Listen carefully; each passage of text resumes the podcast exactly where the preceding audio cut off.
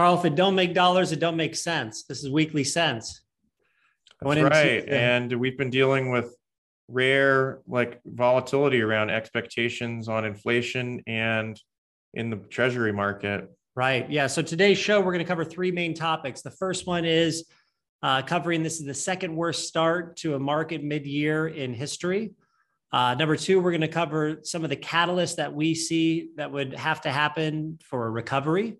And then lastly, we've got to talk about the huge drop in treasury yields or uh, bond interest rates just over the last week. It's been pretty large. So let's let's kind of kick off there. The first one, which is um, kind of reviewing the worst start in history, the second worst start in history. So this is at, uh, from Ned Davis Research, and what this chart looks at, Carl, is the drops through mid June uh, historically, and you can see 2022 is only second to 1932, which was the 36% drop uh, in 1932 for the first six months of the year. And then what it shows is kind of what's happened throughout the remainder of the year. But what is constant other than 1940 is you've seen some pretty significant recoveries from the depths of the mid-year drops in some of these uh, previous cycles, and the the length of those bear markets obviously vary. So, what what are your thoughts on kind of you know just this right here? Well, that's one of the things that gives us, us confidence that um, you know we don't need to be getting def- too defensive too quickly. Yeah, things could rebound because that's been that's been the history, particularly like if you go back to uh, the Carl's desk commentary that I sent out last week, like that they're talking about the history of of bear markets mm-hmm. and how they've behaved and how things have rebounded. One of the key things is that large bear markets where you have a decline that's more than 25 to 30% or so, the big ones that are down 40 or more, like those don't happen typically really quickly. They typically unfold over an 18 month or more period of time. Yeah. So even if we are in something like that right now, and we for a lot of reasons we don't think we are yet. Mm-hmm. um, there it's not going to go down in a straight line. There are going to be bounces big bounces over multiple multi-month periods. Yeah this is and i, I think that's pretty... what you see captured in this chart that you know even when you have a big decline through the middle of the year you know the rest of the year bounces. And um, you know even if the full year ends up being negative. And i guess in the case of uh, 1970 i mean that was that was when re- inflation was starting to pick up you know at the end of the 1960s and there was a you know they were on the brink of a recession there. And you know you had a big rally. We went back and looked at those markets. And interestingly you had sell-offs in response to inflation but you also had big rallies over the next six months to a year as the fed was starting to raise the fed funds rate yeah, is that deja vu? It feel it it feels a lot does, like right? the environment that we're in right now, and that's kind of what my base case assumption would be for the next six to eight months or so. Some some kind of a rally. Yeah, and it kind of gets back to the old adage of you know try not to get cute, right? Uh, when things are down, you you probably should trade less often. Uh, when things are up significantly, you should probably trade a little bit more often, but sometimes uh, you know individuals don't do that. So what we wanted to show by showing this chart was, yes, it is the second worst start in uh, stock market history, going back to the 1930s. Um, but if we look historically, there's been these severe or, significant, I should say, significant rallies um, where the stock market, you know, finished a lot higher than where it was. So with that said, Carl, you know, what's what's our point of view with regards to what are some of the catalysts? And I'll and I'll start first, and I'll let you go. I think a big catalyst would be some kind of peace treaty in in Ukraine. I mean, I think that would ease energy prices a lot. Obviously, that would flow through the economy.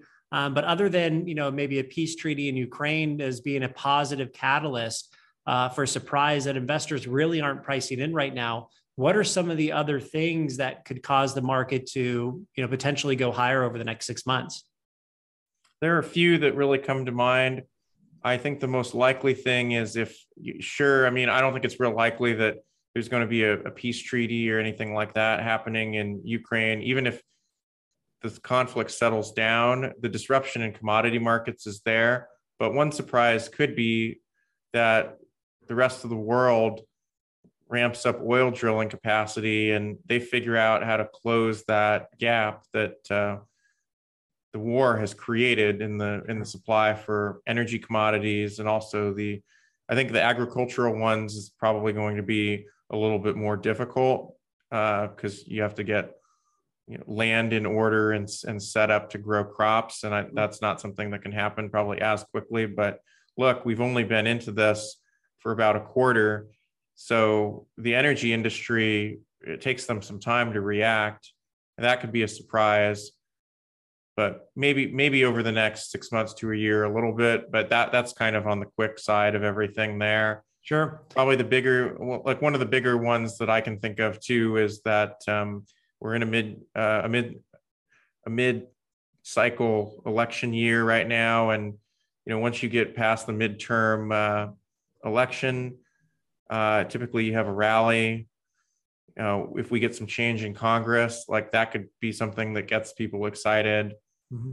uh, so that's that's a big thing i would i would think that's pretty likely yeah i've got a simple one and into the first quarter yeah, I've got a really simple one. How about if we just don't have a recession this year? Yeah, I mean, there are a lot of reasons that we don't think we're in a recession yet. So if that becomes clear to people in another couple of quarters or by Thanksgiving, then that certainly could be something that um, yeah. causes a, a relief rally. Yeah. So peace treaty in Ukraine, uh, ramping up oil production, not having a recession this year, and maybe corporate earnings not being as bad as what people are are forecasting, or, or at least some of the analysts are predicting uh, on the talking heads on on news networks. I mean, those are all things you know. As as investors in the market, you know, we're taught that at any given time the market is priced for all known information. And it is also based off of what the market is assuming, whether that's assuming aggressive Fed policy, assuming a, a, higher probability of a recession, assuming that Russia and Ukraine continue, assuming that China continues to slow down the uh, ramp up of opening up the country a little bit more to help the supply chain. So if it's assuming all of those things and we get any kind of positive catalyst in any of those, it can cause these relief rallies, much like what we saw in 1932, 1940, 1962, 1970, and those previous years that we saw those relief rallies after the you know pretty significant drawdown in the beginning of each year. Right. I mean, and the main the main reasons, you know, we don't feel like we're in a recession yet are that we just haven't had that many Fed funds right rate hikes yet. And you always you need to see unemployment ticking up for a six month period by about half a percent or so. And then um, you also, at least the last three business cycles, you know, you've needed to have the, you know, the Fed funds rate peak and then, and then start to see the rate hike, rate cuts after the rate hikes. Yeah. Okay, so we covered the uh, second worst start of the year, some of the catalysts that can propel the market higher between now and the end of the year.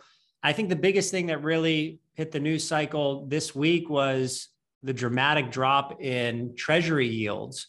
Um, so I wanted to pull up a, a chart. This is just the 10 year treasury. Now, this is as of yesterday. It's not priced for uh, what happened today, but 10 year treasury yields, as well as even 30, but this is the 10 year specifically, dropped over 10% in one week. I mean, that's that's a significant move, is it not? It is. It's happened before, but I don't know that there's been time when it's happened this quickly. In one week. Yeah, one week. week. Yeah. Um, you know, maybe it almost almost looked like it got there like during the COVID crash in March of 2020, but um, it's very it's rare to have bond yields moving around so much because that's supposed to be where you know the safe the safe right. money is and you know it just doesn't it just doesn't move that much. Sure. So tell me tell me why that happens. Now obviously this this entire year we've seen an extreme amount of volatility not just in stocks but also in bonds something that a lot of investors haven't even seen you know going back to even the 1970s this extreme movement both to the upside and the downside in the safe money portion of the portfolio So what's what what what causes these kinds of things? Well, there's just been significant surprises this year around inflation, particularly after the war started. And then following that, there were surprises in what the Fed would do mm-hmm. with hiking the Fed funds rate, shrinking the balance sheet. So you have surprise on top of surprise. And now more and more people are talking about a recession on the horizon. Right. And whenever uh, and and oil prices fell a lot. Oil and natural gas prices both fell a lot this week. So that's that's also something where um, you know, treasury yields are highly correlated with changes in you know inflation sensitive commodity prices like oil and gas. But copper was also falling this week too. So well, and it's it's going to help. It's going to help anybody you know locking in a mortgage right? If you see bond yields falling as much as they have just in this last week. Um, but I just find it extraordinary. Yeah, maybe they're pricing in a larger probability of a recession sooner rather than later, uh, which typically during a recession or even before a recession, you see peak yields, is what we saw in a chart earlier today on the terminal. So I think it's just really interesting when you're starting to see this kind of price action and, and bond yields. And, and like to your point, we haven't seen a significant move like this in a short period of time, um, maybe ever. Right. So we're we're watching all of this carefully to try to figure out where the peak in in treasury yields is. It's possible we may have seen it because this was a big downward move. Yeah. Really quickly, but um, I I think it's a little too early to really confirm that. I think we need to probably see another month's worth of inflation data get through the second quarter earnings season and see how much corporate earnings are affected by the stronger dollar. Yeah. Uh, you know, get a better feeling for how well all the different sectors of the economy are doing.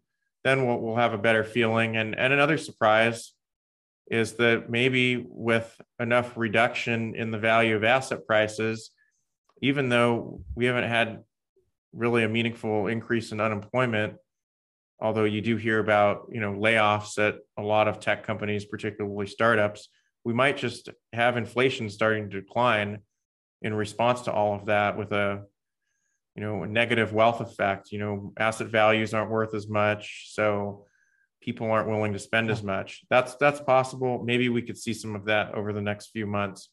Yeah. Yeah significant drop in yields though.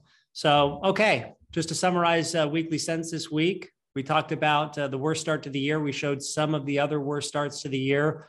Most of them had significant recoveries uh, for the latter half of the year. We talked about some of those catalysts, those catalysts being some kind of reprieve in Ukraine, uh, ramping up oil production to bring down energy prices, which, by the way, we've seen drop from $120 or $122 a barrel to I think it's like 105 or 106 right now. That's also a pretty significant drop. You've seen energy stocks get demolished over the last three weeks. I think down, you know, somewhere between 20, 25%. Um, and then some of the other catalysts would be, you know, if we didn't have a recession this year, uh, that's probably being priced in a little bit too much. And then the changing of the guard at, at Congress, that could be a positive catalyst as well, one way or the other. Um, and then finally, just to wrap it up, bond yields drop probably the most in a short period of time, down, down about 10% in a week. Uh, pricing in, you know, potentially probabilities of recessions. So, did I miss anything? No, you got it all. Great summary, Andrew. Uh, you're a rock star. Thanks, everybody. Thanks for watching. All opinions expressed by Andrew Whalen, employees at Whalen Financial, or any other podcast guest are solely their own opinions and do not reflect the opinion of Whalen Financial. Whalen Financial is a registered investment advisor. This podcast is for information purposes only and should not be relied upon for investment decisions. Clients of Whalen Financial may maintain positions in the securities discussed in this podcast.